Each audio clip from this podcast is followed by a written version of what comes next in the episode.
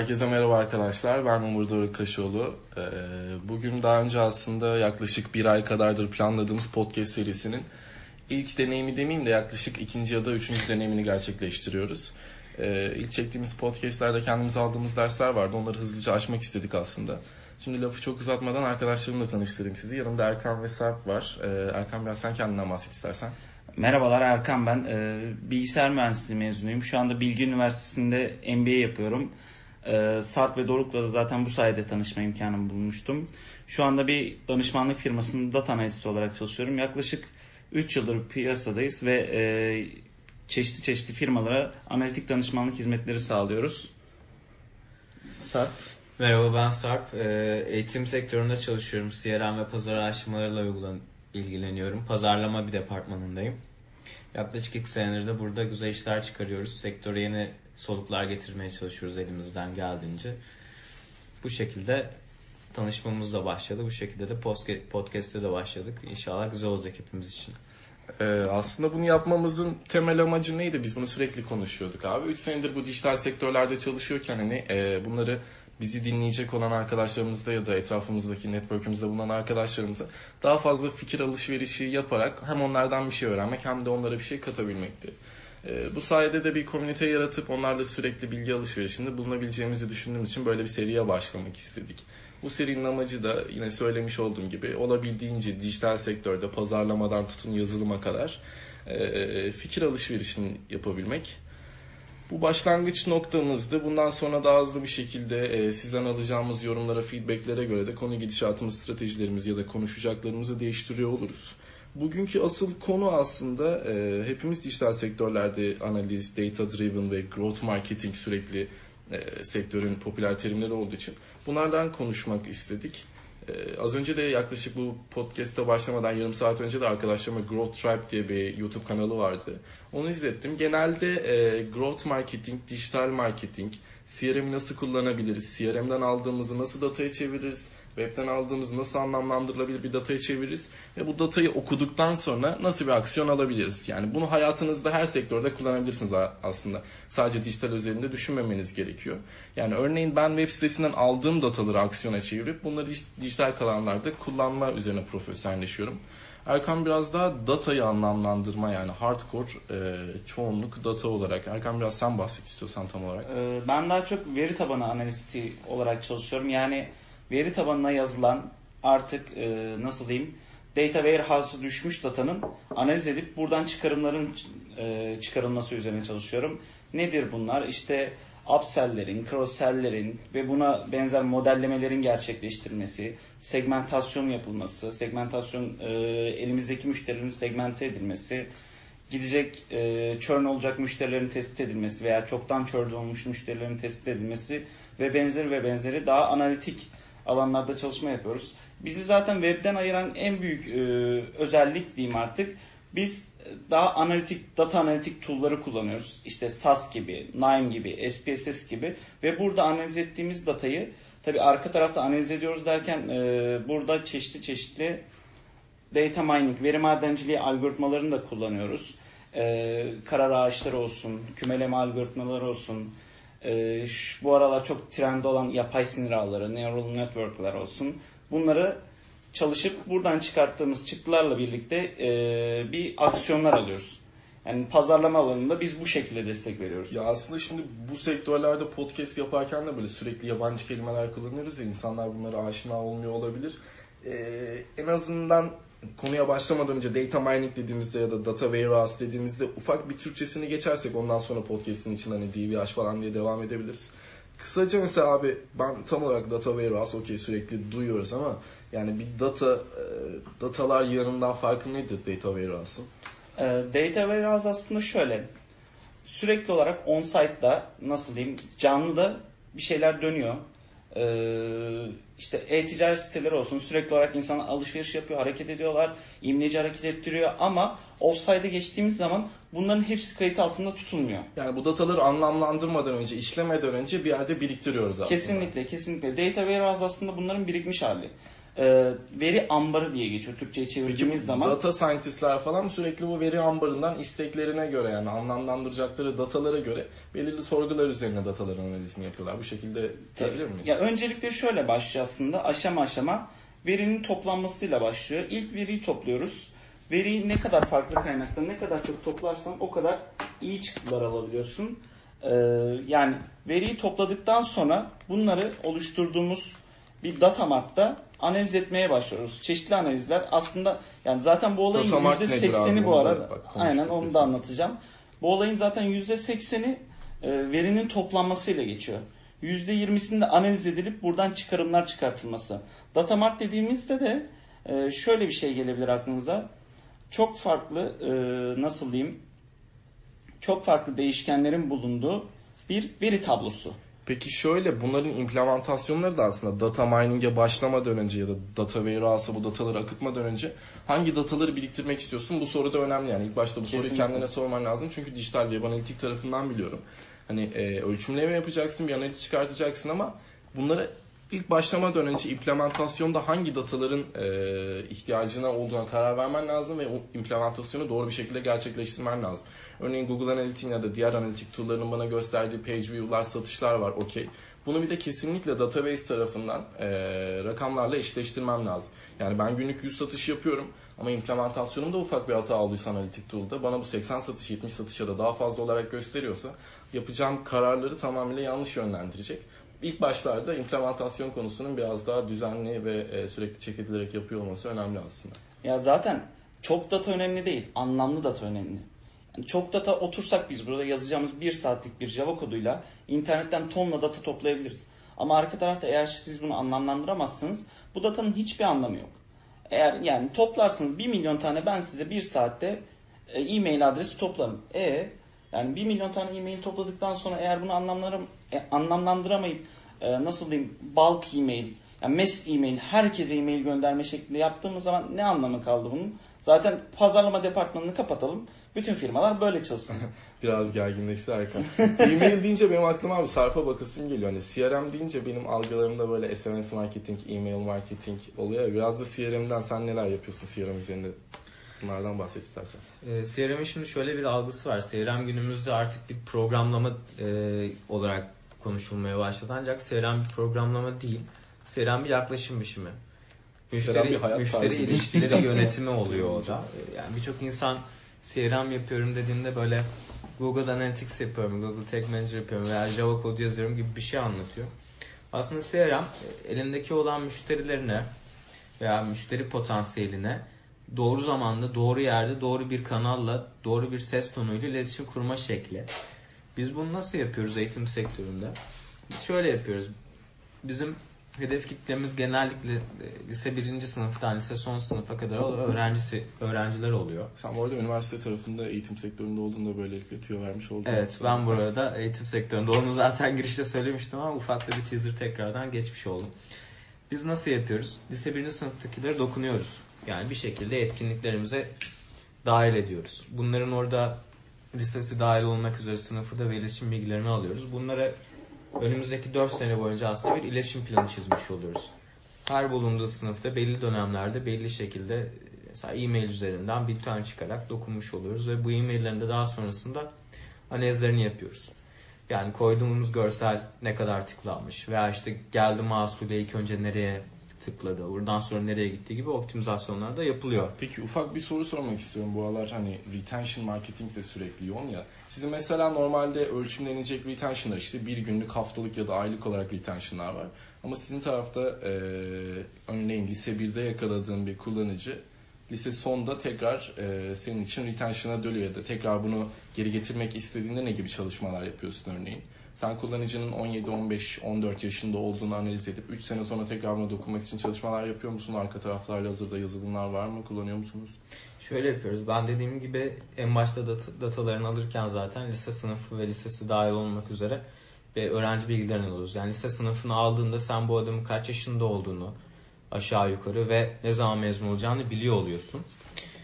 9. sınıfta datasını aldığımızda mesela 12. sınıfta ne zaman belli olacağı belli. Biz onunla beraber ona bir iletişim yapmaya başlıyoruz. Bu nasıl oluyor? E, SMS oluyor, mail oluyor. Bununla beraber paralelde de dijitalden kampanyalar yürütülüyor.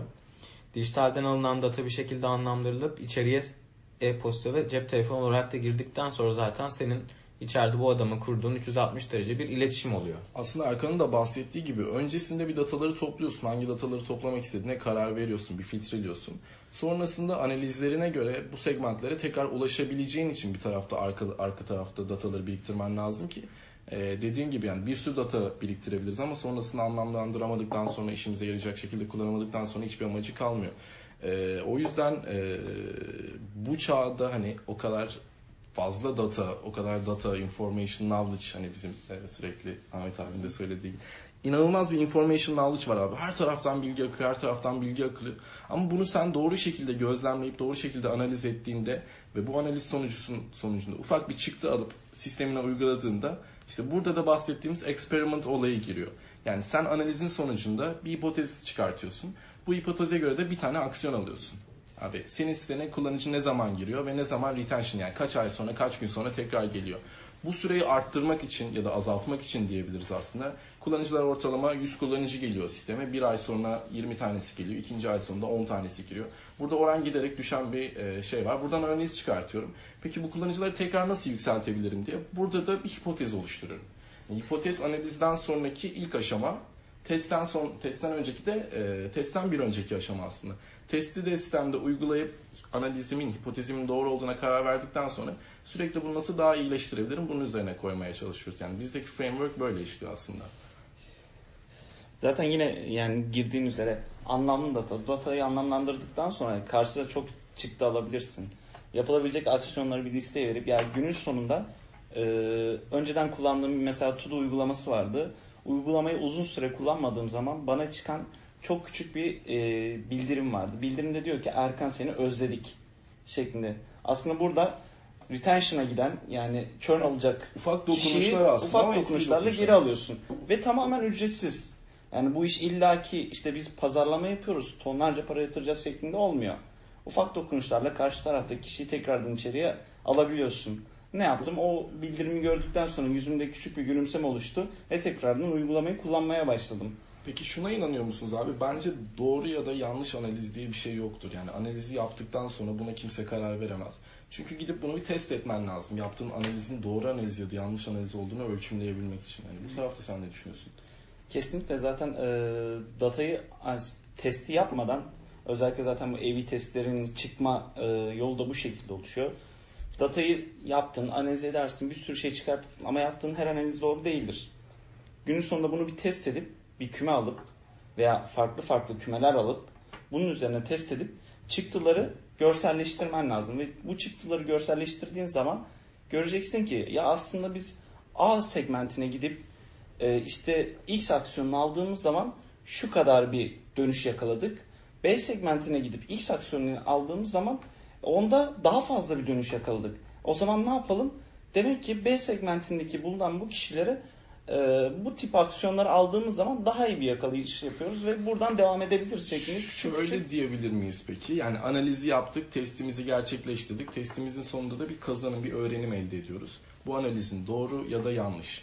Yanlışsa nasıl tekrar bu analizi daha iyi hale getirebilirsin? Nasıl daha iyi test edip nasıl daha iyi bir sonuç öğrenebilirsin? O yüzden işte sürekli experiment, fast öğrenimde, hızlı öğrenim dediğimiz kavram da bu. Analizini yap, test et, başarılıysa arkadaşlarınla, ekibinle paylaş. Bu öğrenimi kazandırdığını şirket içinde herkese duyur. Yanlışsa da aynı şekilde yani analiz sonucunda e, doğru bir data, çıkardığın data anlamlı değil örneğin. Sürekli bunu daha iyi nasıl geliştirebilirsin? Bunun üzerine bir şeyler koymaya çalışmak aslında bir startup mantığı. Biraz agile çalışmanın usulünde de bu var yani. O yüzden e, kurumsal şirketler kesinlikle agile çalışmamalı diye bir cümle bence çok yanlıştır. E, agile'ın mantığı hızlı dene, hızlı test et, hızlı öğren. Zaten ben de tam söyleyecektim sen söyledin yani. Agile'la ne kadar çok test edersen o kadar çok iyileştirirsin gibi bir çıktı da alabiliyorsun yani. Testi ne kadar çok yaparsan ne olacak? Belki yorulacaksın ama günün sonunda bir kere yapıp koyup hadi bu oldu demek kesinlikle yanlış bir terim. Bunun üzerinden testler testler testler gerçekleştirip ve mesela özellikle data analitiği tarafında kurduğun bir modellemenin bir ömrü vardır. Mesela banka sektörü için bu ömür genellikle 2 veya 3 yıl gibi bir e, çıktıdır. 2 yılda tekrardan modeli çalıştırıp farklı parametreler tekrar deneyip e, bunları analiz etmen gerekir. Ne olur? Belki değişkenler değişmiştir. Önceden işte e, churn edecek müşteriler 2 yıl sende 2 yıl önce sisteme girmiş müşterilerken şimdi belki de 3 yıl olanlar olmuş olabilir. Yani burada değişkenler o kadar farklılaşabiliyor ki çıktılar da ve alınacak aksiyonlar da ona göre değiştiriliyor. Peki bankaların bu teknoloji sektöründe sürekli e, en hızlı gelişmelerinin sebebi de bence bu olabilir aslında. Biraz fazla data var ve gerçekten analizleri arka tarafta iyi yapılıyor. Uzun vadeli müşterileri iyi tanıyorlar ve gerçekten e, kim ne zaman paraya ihtiyaç duyacak, kim ne zaman kredi çekecek bunlar hala hazırda mevcut. Tamamıyla bunlar da analizler, kazanımlar sonucunda ortaya çıkmış bence.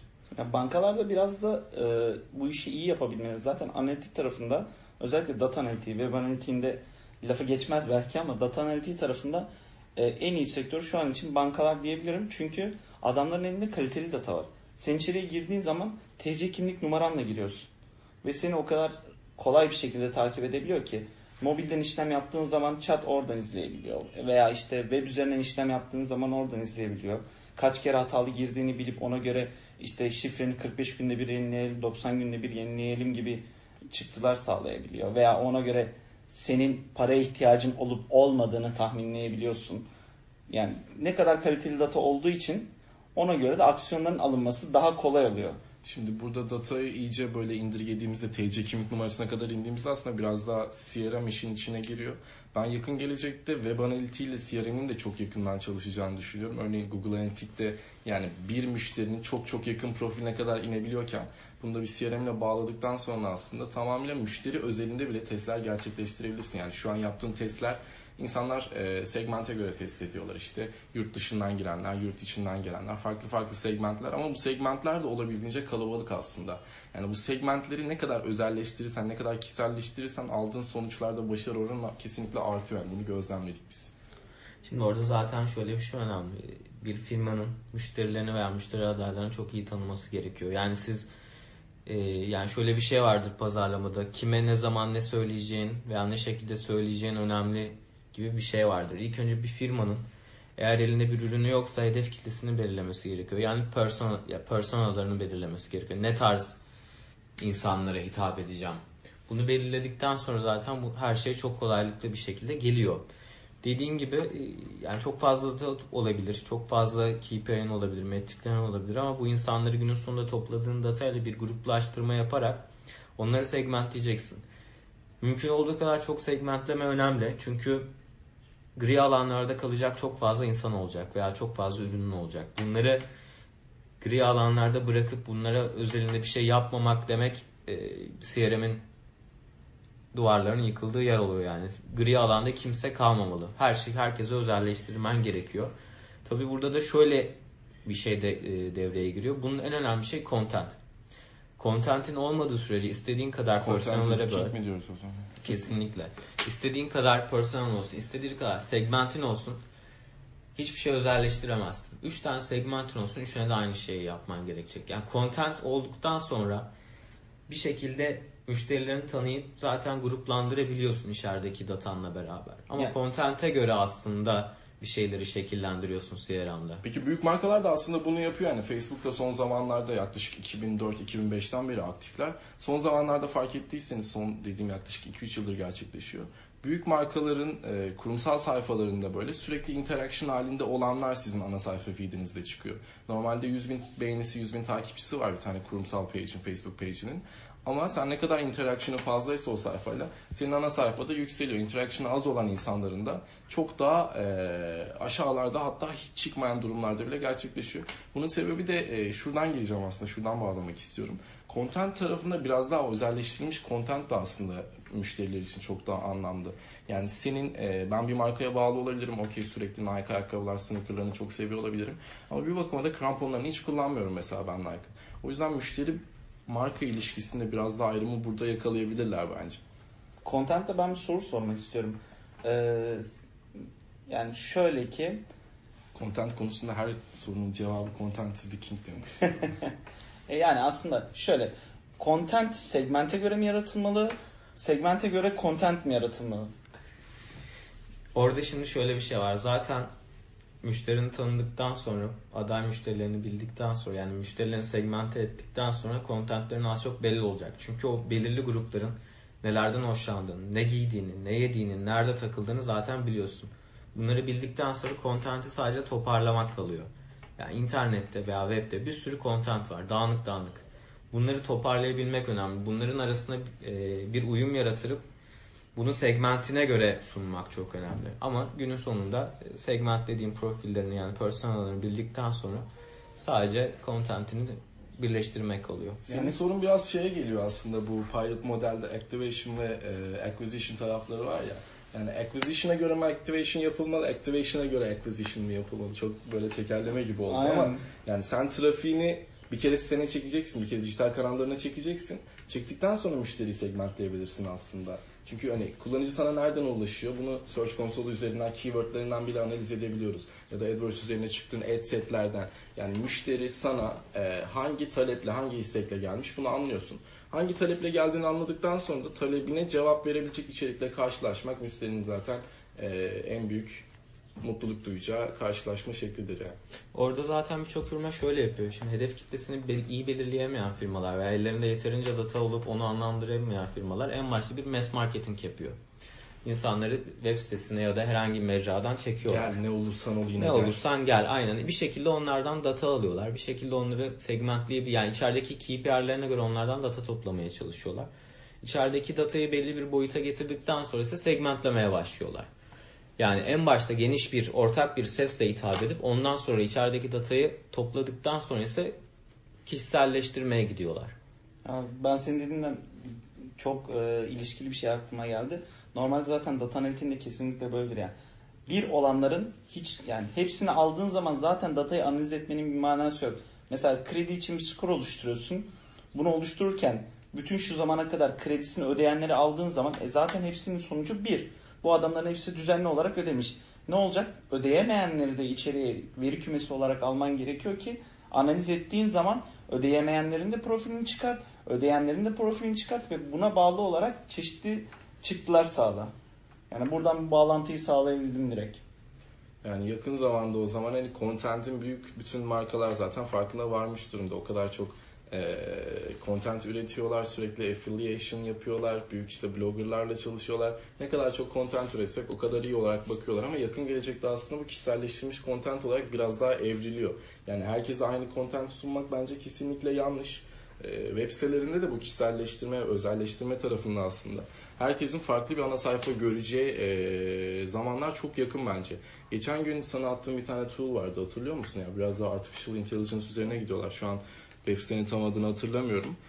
Tamamıyla ilk defa girdim. Hiçbir şekilde returning visitor değilim. Cookie'lerimde hiçbir şekilde yok o web siteye ait ama web sitenin ana sayfasında benim şirket bilgilerim yazıyordu. Senin şirketine e, şu şu şu konularda yardımcı olabiliriz diyordu. Resmen şok oldum. O yüzden mesela şu an o bahsettiğim konu yani ana sayfada mesela herkes farklı karşılaması lazım. İhtiyaçlarına yönelik farklı sayfalarına da yönlendirebiliyor olması lazım.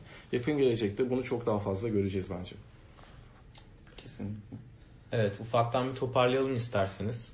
Okey yani ilk podcast'imiz için olabildiğince böyle konuları dağıtalım, yıkalım, her şeyden konuşalım istedik ama e, sonraki podcast'lerde biraz daha spesifik konular üzerinden bahsediyor olacağız. Zaten kendimizi sürekli bu podcast'lerin öncesinde ve sonrasında biraz daha nasıl kullanıcıyı e, daha fazla bilgilendirici şekilde konuşabiliriz. Onların üzerine e, düşünüyoruz, çalışıyoruz. Yakın zamanda sizden gelecek olan feedbackler üzerine de bu e, rotalarımızı tekrar belirliyor olacağız. Şimdilik hepinize çok teşekkür ederiz. Tekrar e, bundan sonraki podcastlerde umarım düzenli bir şekilde görüşmek üzere. İlk podcastimiz için bence e, ideal bir konuşmaydı. Konuyu genel olarak iyice dağıttık. Sonraki podcastlerde toparlayacağımızı düşünüyorum. Görüşmek üzere. Sorularınız olursa da paylaşacağımız e-mail adresinden veya Twitter adresinden bize ulaşabilirsiniz. Tekrar dinlediğiniz için çok teşekkürler. Görüşmek üzere, hoşçakalın. Görüşmek üzere.